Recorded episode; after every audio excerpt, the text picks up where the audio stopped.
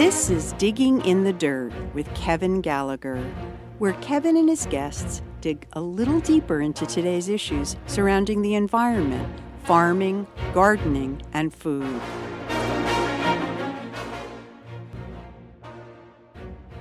On February 9th, India's government announced a discovery with massive implications for the environment.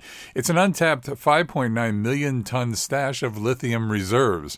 The non ferrous metal has never been more important to global commerce and the climate change fight as a key material for the lithium ion batteries used most often in electric cars and for storing energy from renewable power generators like solar and wind. India said that this will have a huge impact on the cost of batteries and makes EVs more affordable to consumers. A new study from Climate Central shows that the U.S. saw impressive growth in wind and solar energy capacity in 2022. Red states, but especially Texas, led the country in clean energy production last year. According to the report, the electricity generated from solar and wind in 2022 is enough to power the equivalent of 64 million average American households. When the Colorado River Compact was signed 100 years ago, the negotiators for seven western states bet that the river they were dividing would have ample water to meet everyone's needs. A century later, it's clear the water they bet on is not there. More than two decades of drought, lake evaporation, and overuse of water have nearly drained the river's two anchor reservoirs, Lake Powell and Lake Mead. Climate change is rendering the basin drier, shrinking spring runoff that's vital for river flows and essential for refilling reservoirs.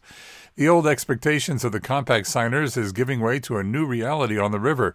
Over the last century, the river's flows in the upper basin have dropped by 20%. Scientists have pinned warming temperatures as the main cause. Haaretz reports on a new study at Hebrew University finding that extreme heat waves in Israel will increase 600% over the next 80 years. Not only will this change uh, strike Israel, but also Egypt, Syria, Jordan, and southern Turkey, with the potential for thousands of deaths annually from heat stroke among those countries. Heat waves have already become seven times more frequent, are now even longer since 1960. The Guardian writes that super pig crossbreeds of wild boars and domestic pigs, which have wreaked havoc on Canada's environment, now are threatening to invade the northern United States. Unlike other wild pigs, the new species, which can weigh in at 661 pounds, can survive frigid Canadian winters due to their size. And the swine don't just threaten to bring their voracious appetite for native plants and animals, but they bring disease as well.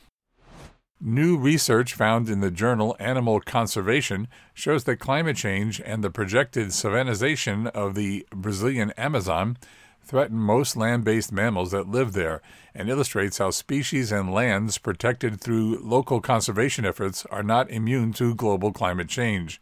But savannization here refers to when lush rainforest gives way to a drier, open landscape that resembles a savanna but is actually a degraded forest. Scientists have made a discovery that could finally realize the practical potential of the so called miracle material perovskite for solar cells.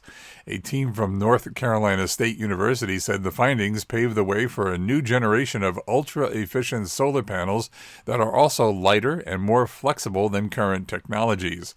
Perovskite has been hailed for its promise to transform everything from high speed communications to renewable energy technologies. Its unusual properties could vastly improve the efficiency of solar energy harvesting compared to traditional silicon based cells. However, until now, researchers have been unable to realize this outside of a lab. You've been listening to Digging in the Dirt with Kevin Gallagher.